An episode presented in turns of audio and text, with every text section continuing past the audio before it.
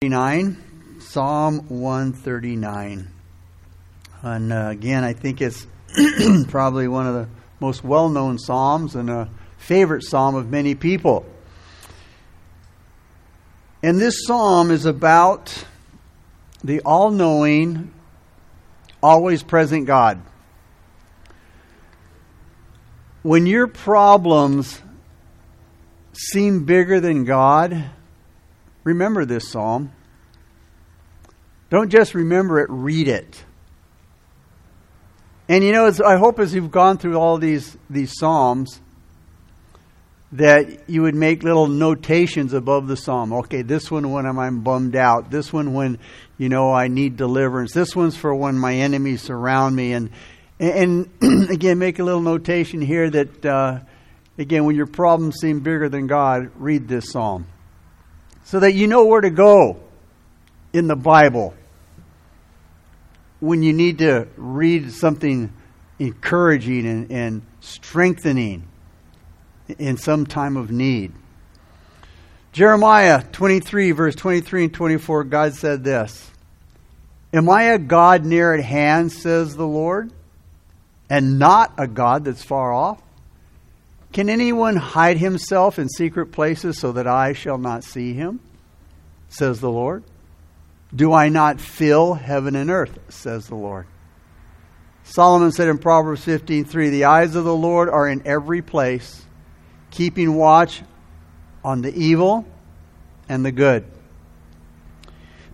Amos 9, 1 through 4 says this I saw the Lord standing by the altar, and he said, Strike the doorposts, that the thresholds may shake, and break them on the heads of them all. I will slay the last of them with the sword. He who flees from them shall not get away, and he who escapes from them shall not be delivered. Though they dig into hell, from there my hand shall shake them, or shall uh, my hand shall take them. Though they climb up to heaven, from there I will bring them down. And though they hide themselves on top of Mount Carmel, from there I will search and take them. Though they hide from my sight at the bottom of the sea, from there I will command the serpent, and it shall bite them. Though they go into captivity before their enemies, from there I will command the sword, and it shall slay them. I will set my eyes on them for harm and not good. Again, God is all seeing and He's everywhere present. This is a wisdom psalm describing praise for God's attributes. This psalm describes the attributes of the Lord not as abstract qualities, you know, something that's not real, but as active qualities by, by how he relates himself to his people. The structure of the psalm goes like this First, a description of God's intimate knowledge of his servant in verses 1 through 6. Second, a celebration of God's presence with David in verses 7 through 12. Third, a celebration of God's creation of David at the moment of conception, verses 13 and 6 through 16. Fourth, a declaration that God's thoughts toward David are innumerable, verses 17 through 18. Fifth, a prayer for the punishment of God's enemies, verses 19 through 22. And last, a prayer that God might search and lead David, verses 23 through 24. The theme again is God is all seeing, all knowing, all powerful, and everywhere present. God knows us, God is with us, and his greatest gift is to allow us to know him. The author is David. And this psalm is basically about the omniscience of God, that is, all knowing, his all seeing eye, and his inescapable presence. He knows you. He knows you that better than any doctor. He knows you better than any psychologist. He knows you better than any friend. He knows you better than your wife or your husband. And when you have a problem, you don't have to be psychoanalyzed. You don't have to tell some psychotherapist. everything. Why don't you just tell the Lord everything? You might as well. He knows everything anyway. He knows everything about you. He knows more about yourself than you do. We read in John 4:12 when Jesus looked at Peter, he said to Peter, "Peter, you are Simon the son of Jonah, but you shall be called Cephas." You see, he saw what Peter was at the moment, but he says, Peter, you are going to be Cephas, which is translated a stone. He saw Peter's future. He saw, what, he saw what he was going to be like. Jesus saw not only who Simon was, but, he would, but who he would become. And that's why he gave Simon or Peter a new name. Peter wasn't rock solid all through the Gospels. But you know what? He became rock solid in the days of the early church in the book of Acts. God knows your character and He knows your destiny. He sees your potential. In Matthew 26, verses 31 through 35, Jesus said to the disciples, All of you will be made to stumble because of me this night. For it is written, I will strike the shepherd, and the sheep of the flock will be scattered. But after I have been raised, I will go before you to Galilee. Peter answered said and Peter answered and said to him, Even if all are made to stumble because of you, I will never be made to stumble. Jesus said to him, that is Peter, Assuredly I say to you, Peter, that this night before the rooster crows, you will deny me three times. Then Peter said, Even if I have to die with you, I will, deny, I will not deny you. And so said all the disciples. Let's begin now with verses 1 through 6 of Psalm 139. Psalms, uh, verses 1 through 6 tells us that God knows what you do. O Lord, you have searched me and known me. You know my sitting down and my rising up. You understand my thought afar off. You comprehend my path and my lying down, and are acquainted with all my ways. For there's not a word on my tongue, but behold, O Lord, you know it altogether. But you have hedged me behind and before, and laid your hand upon me. Such knowledge is too wonderful for me. It is high, I cannot attain it. In other words, David says, God, you know me. You know wherever I am. You know whatever I'm doing. You know every move that I make. You know when I sit down. You know when I get up. You know the attitude in which I do these things. You know what my soul depends on for its peace and support. You know what my soul wants to make it happy. You know me, Lord, when I come home. You know how I behave in my house. You know me when I go out of town. You know and what I'm you know what I'm doing when I'm in that hotel room all alone. You know what I do every day. You know what I think about. You know my thoughts from afar off. You know my thoughts even before I do, God. You know me. You know all of my plans. You know all of my projects. You know the good and the evil of what I do. God sees every step that we take. He sees every right step, He sees every wrong step. He's acquainted with all of our ways. And He's very closely aware of our ways. And He knows why we walk that way. He knows what the goal is that we're walking towards. And He knows who we're talking with and associating with. David said, God, you know me in all my quiet moments. You know my lying down. You know when I'm withdrawn from people. You know what's in my heart at the end of the day. You know what I'm thinking about when I go to bed. You know every word on my tongue. There's not one word on my tongue, not a bad word nor a good word, that you don't know about. That you don't know what I mean and from where that thought came from. And the reason that I said it. There's not a word on my tongue, Lord. I'm ready to say or hold back that you don't know about. When there's no words on my tongue, you know. You know every part of me. Verse 5 says, You have hedged me behind and before, so that wherever I go, I'm under your watchful eye. I can't possibly escape it. Verse 5 says, You've laid your hand upon me, and I can't run away from you. All his children are in his hand. And in verse 6, David admires God's omniscience.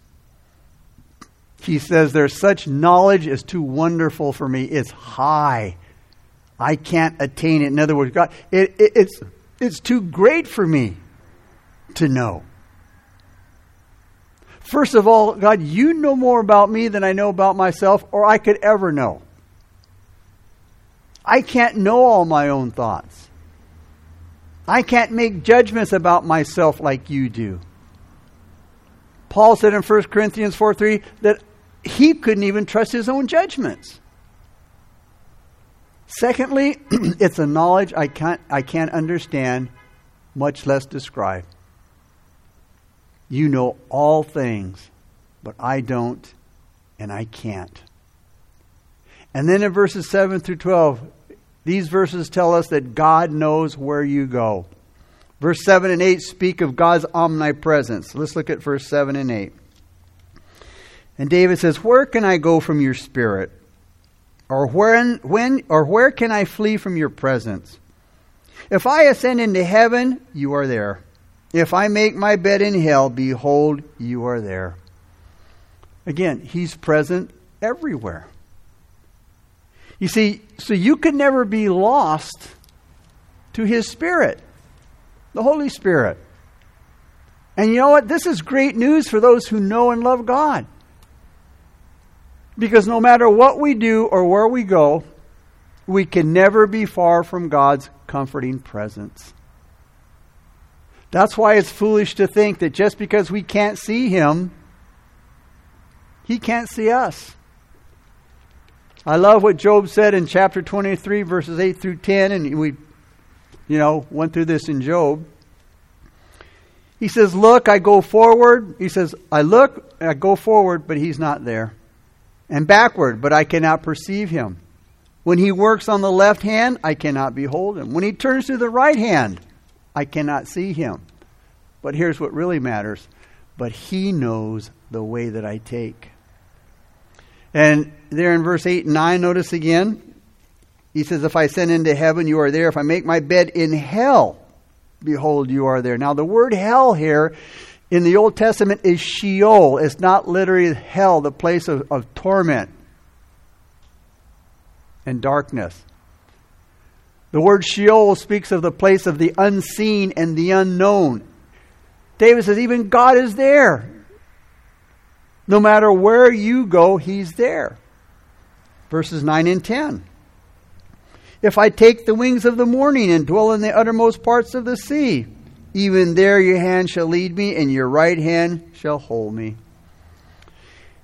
He says, even in the farthest away places in the world, wherever I could possibly go that was the farthest away place in the world, he says, If I take the wings of the morning, that is, if I ride the wings of the morning, that is, the rays of the morning light, and I run away to the farthest parts of the sea or earth, if I run away to the most distant and unknown islands, I'll find you there. And he said, There your hand shall lead me as far as I go, and your hand, your right hand, shall hold me up. so that I can't go any further, so that I cannot go out of your reach. Verse 11 and 12.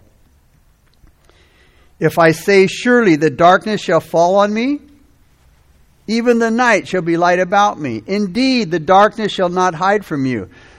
but the night shines as the day. The darkness and the light are both alike to you. In other words, nothing can hide us from God's eye. Not even the thickest darkness. God can see in the darkest of nights just as good as he can see in the brightest of days. Sinners like to do their evil things in the dark because they think nobody will see them. And obviously, it makes it harder for people to see them. And you know, why do you think that these these, these places where we go to, to party and to sin, like, like nightclubs and, and bars, why do you think they're so dimly lit? So that you can't really see what's going on. When God made light and God made darkness, they were both the same to him. Darkness does not limit God's ability to see what's going on. God doesn't say, you know what, I, I better wait till morning until morning time so that I can see what Joe's doing. He can see what I'm doing no matter what time of day, whether it's dark or bright out.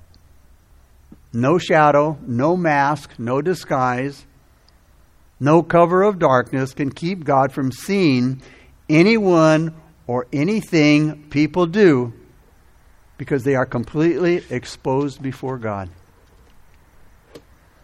Sins done in the secret, in secret or in darkness, they're just as plain to see to the Lord as those done in broad daylight. Verses 13 through 16 now tell us that God knows what you are. Look at verses 16, I'm sorry, 13 through 16. David said, For you formed for you formed my inward parts. You cover me in my mother's womb. I will praise you, for I am fearfully and wonderfully made. Marvelous are your works, and that my soul knows very well. My frame was not hidden from you. When I was made in secret and skillfully wrought in the lowest parts of the earth, your eyes saw my substance being yet unformed, and in your book they were all written, the days fashioned for me, when as yet there was none of them. From the moment that we are conceived in the womb, we never get away from God's presence in this life. God is everywhere. And man is the crown of God's creation. Man is a fabulous creature. You know, and when you talk to people who are down and out on themselves and, oh, I'm not anything and I'm not any good and I'm not worthy and I'm not this and I'm not that, read them this passage. Hey, God says you are fearfully and wonderfully made. Genesis 1:27 says God created us man in his own image in the image of God he created him. And we have God's attention all of the time. Now, these verses clearly teach the individuality of a child while still in its mother's womb. Again, a great passage when you want to discuss abortion with somebody. The main issue when it comes to abortion is the identity of the fetus. And the argument is hey, I have a right to do what I want with my own body. And this is based on the argument that the fetus isn't a person yet, that it's just a part of the woman's body, like tonsils or appendix. I can have them taken out, I can have them removed whenever I want, if I want to. And you see, that's why the words over the years have been changed so radically to describe the unborn child. 40, 50 years ago, everyone referred to the unborn child as a baby. And pregnant women knew they were carrying a baby. But you see, that makes it hard for anyone to think peacefully about killing a baby. So today, people have renamed the baby a fetus or embryo, or worst of all, tissue. Because you see, getting rid of tissue doesn't seem so bad. But you see, the Bible doesn't call the unborn baby tissue. The trouble with trying to pinpoint a time when the developing child is uh, fully human is that there isn't one. One commentator said there is, an, there is an uninterrupted development of the child from the very moment when the sperm of the father joins the ovum of the mother and the cell begins to divide. The father's seed cannot multiply by itself, nor can the mother's egg. But as soon as the two sets of chromosomes combine, not only does the development of life continue steadily, unless interrupted, either accidentally or deliberately, but the life that is developing is a unique life. There is no other combination of chromosomes exactly like these new ones. The fetus is already a uniquely determined individual. So you see, in the perceptiveness, in the, in the enlightenment, enlightened wording of David that was given to him by the Holy Spirit, here he's talking about this, his unique individuality from the very first moments of existence in the womb. From that very first moment, God knew him and ordained what his life was going to be, according to verse 16. You knew my history. You wrote out my whole life before I was even formed. So, if that's the way God sees the unborn child, how dare anyone take the liberty of calling it tissue and destroy the unborn like we're doing in our country today at the rate of millions of babies a year? David is saying that even before his body was formed, he was a person, a human being. He was a person as he was being formed in the womb.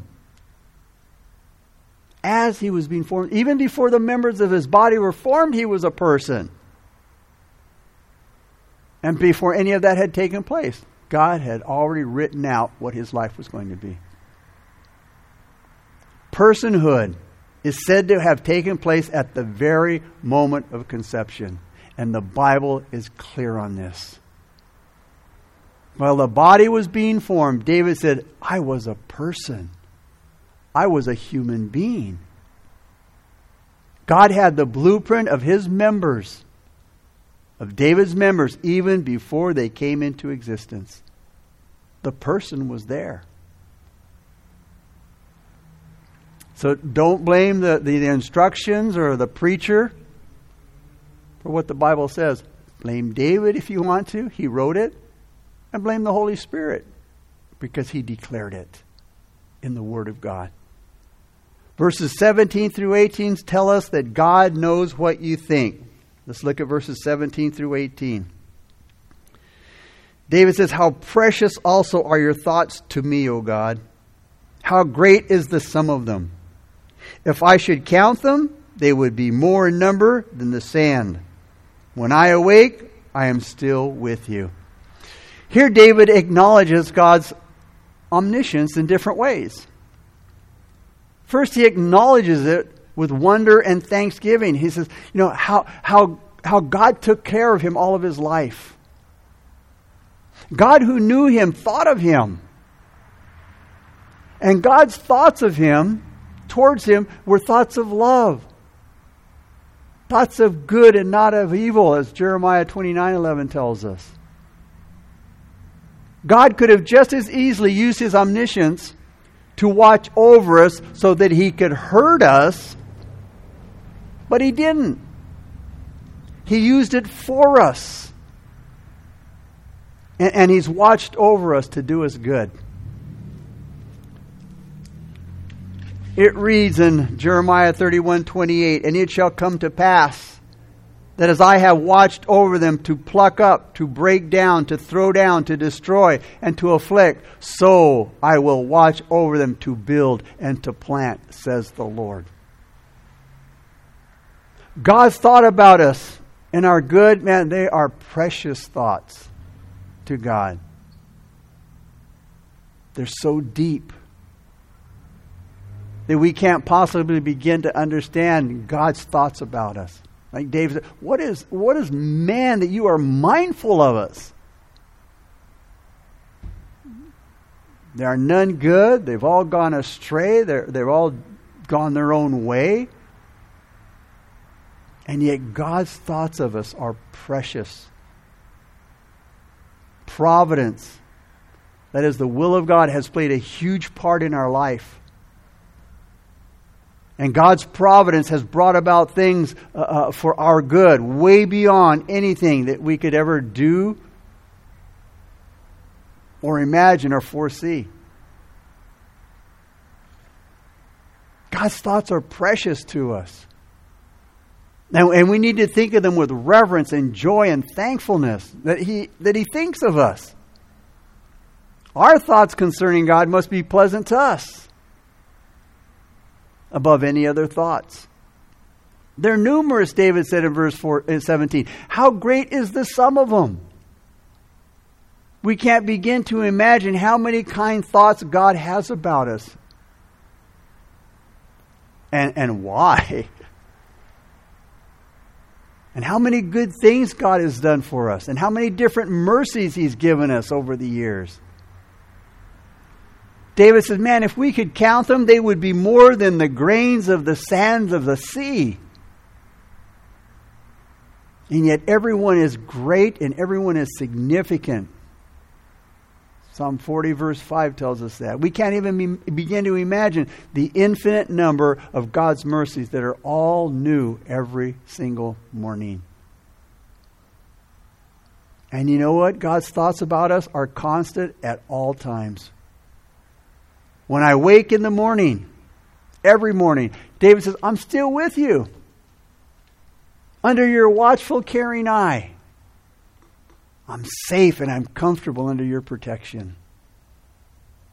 David knew that God's eye was upon him all the time. When, I'm wake, when I wake up, I'm still with you. I'm in your thoughts. And you know what? Knowing this should help us should keep us, help keep us in the fear of the Lord all day long.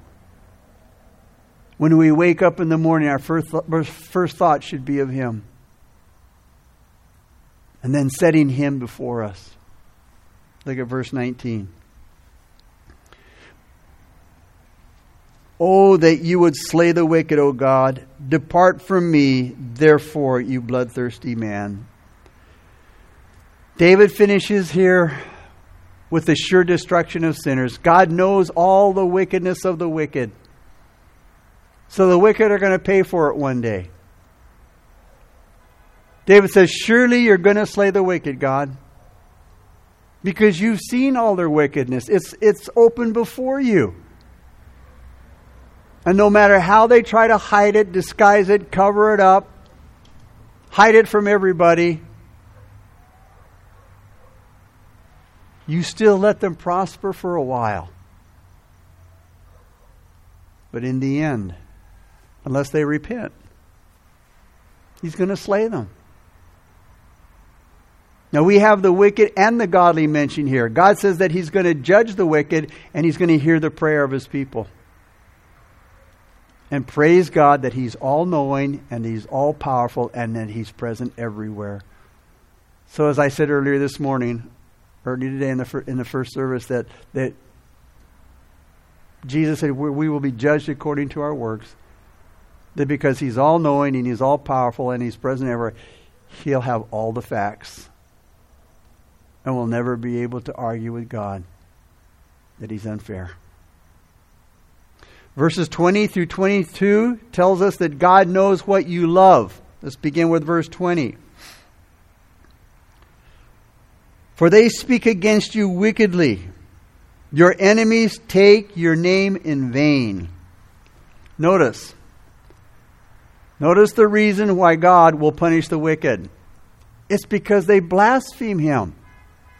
They defy him, verse 20 says. They speak against him wickedly. And they're going to be accountable for why they spoke evil against God.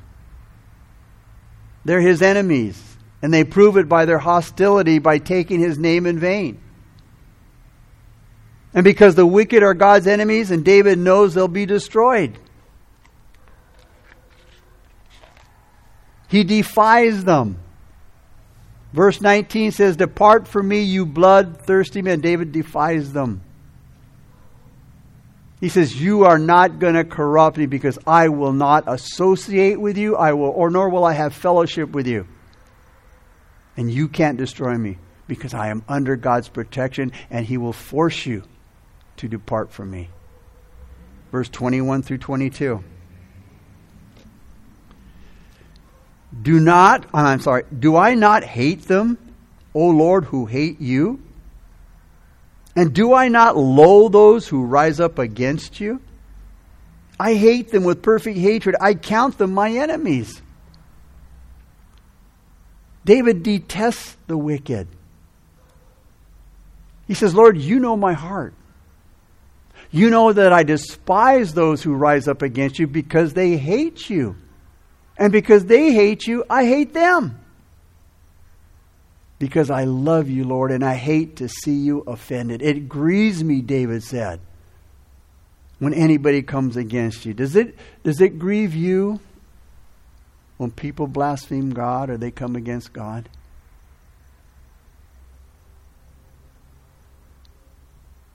I'm grieved to see their rebellion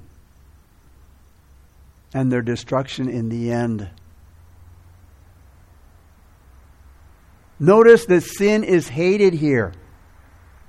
And notice that sinners are mourned for by all who fear God. Now understand, when David says, I hate them with a great hatred, he's saying, I hate what they do. I hate the sin. I hate how they blaspheme you. I hate how that grieves you, God. He says, I hate them with a perfect and sincere hatred. God's enemies are my enemies. Remember, and I've said it many times before, how can we hate the things, or how can we love the things that God hates? How can we love the things that God hates, how can we hate the things that God loves? How can we love God's enemies in the sense that I'm going to associate with them and hang out with them? I love them because, in the sense, they're, they're, they're lost and they need the gospel. But David is saying, God, your enemies are my enemies, and I will not have any fellowship with them. And then verse 23 and 24 tells us that God knows what you desire. Verse 23 and 24 Search me, O God, and know my heart. Try me and know my anxieties or my anxious thoughts. Verse 24, and see if there is any wicked way in me and lead me in the way everlasting. God knows what you desire. In other words, we can rebel against God's knowledge, and we can follow, we can follow after evil and do evil if we want to. And David notes this response in verses 19 through 22, and he rejects it. that we can rebel against God and His knowledge if we want to. We can follow after evil if we want to. That's what, again, like I said, verse 19 and 22 says, and, and, and, and David rejects this. Or we can ask God to search our hearts with the purpose of being directed in His way. David doesn't want anything to do with evil people or to do with evil. This doesn't mean that David didn't have anything to do with sinful people. You know, that's the only way they're going to get saved is if we present the gospel to them. We have to love them enough to want to see them saved, to share the gospel with them. It means that David didn't want to be with those who were clearly evil, who were just straight out blatantly evil. David was also so blown away with God's greatness that he wanted nothing to endanger his relationship with him. David wants to continue walking and growing in the ways of God. Now, these last two verses are very important and very personal. personal. The problem that David sees is that even though he wants to stay away from evil people, he knows that he himself has evil. So he calls on God. He says, Lord, search my heart. Search me out, Lord. And that, that in order that I might be led in a righteous way, in a way that's everlasting. He prays for four things. He prays for God to know him and to expose his thoughts. Second, he prays for God to try or perfect his thoughts. Third, he prays for God to remove whatever evil that is still in him. And fourth, he prays for God to lead him in the way everlasting. Here, David is asking God to use his greatness, his perfect, all knowing knowledge to help him personally. He wants God to use the knowledge that he has of him, of David, to lead him in the right way. Search me, O God. Know my heart. This is a serious thing to pray for. And it's funny that I had already prepared this message way before I had my surgery. And it says this is a serious thing. One commentator said this is a serious thing to search for, to pray for because it's asking for what could be painful exposures and surgery. If we really mean it. If we really mean when we say, God, search me I know my heart. Because asking for it could be painful if we really want what's best for us, that could be painful. It could be inconvenient. It could be costly. You know, a lot of time I've heard people say, "Oh, I'm I'm afraid to pray for that because I'm afraid, you know, that that it might happen." Well, if that's what's best for us, shouldn't we want that?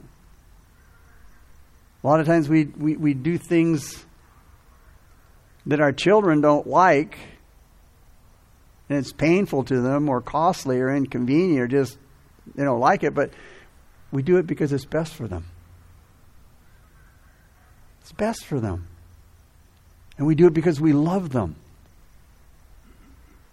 It's what every wise believer should want. Lord, search me show me anything in my life that, that, that grieves you, that doesn't make you happy, that's unacceptable to you, that would keep me uh, from service, that would disqualify me from serving you. If we recognize and appreciate God's omniscience, man, it should make every one of every Christian humble. In closing, if we ever start to understand God's perfect knowledge in comparison to our own pitiful understanding, the first effect this should have on us is humility. God is infinitely wise. We're not. I mean, again, that should humble us. And if we come to that understanding and that humility, we'll be embarrassed to think that we ever thought that we could compete with God intellectually. Think about it. God's knowledge, God's knowledge is so perfect that he even he even answers our prayers before we ask them. While they're still sometimes coming out of our mouth. It reads in Isaiah 65 24, It shall come to pass that before they call, I will answer, and while they are speaking, I will hear. Knowing that, How can we be afraid of a God who knows and answers us like that? All knowing, all powerful, everywhere present. How can we be afraid of God like that and not trust a God like that with our life? Father, we come before you. We thank you so much for this beautiful psalm, Lord. We thank you for the enlightenment that you gave David, the perception, God. And Lord, may we ask, as David did, Oh God, search our hearts. Show us, God. Show us our hearts. Show us, us if there's any wicked way in us, Lord, that would disqualify us from service, that would grieve you, displease you, God.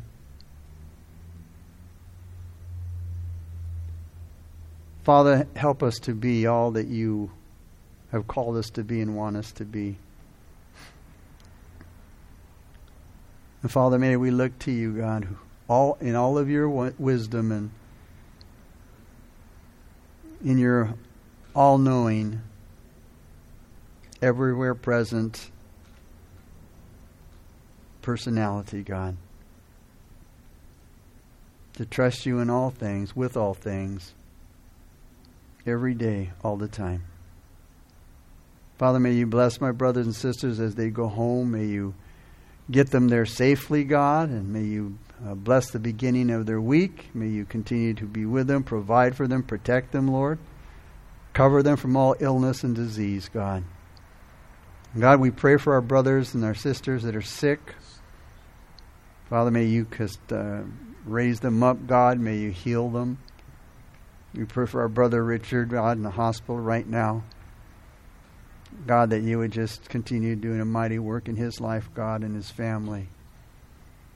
God, we ask that you just, uh, again, be glorified in who you are. And we pray these things in Jesus' name. Amen. God bless you guys. Next week.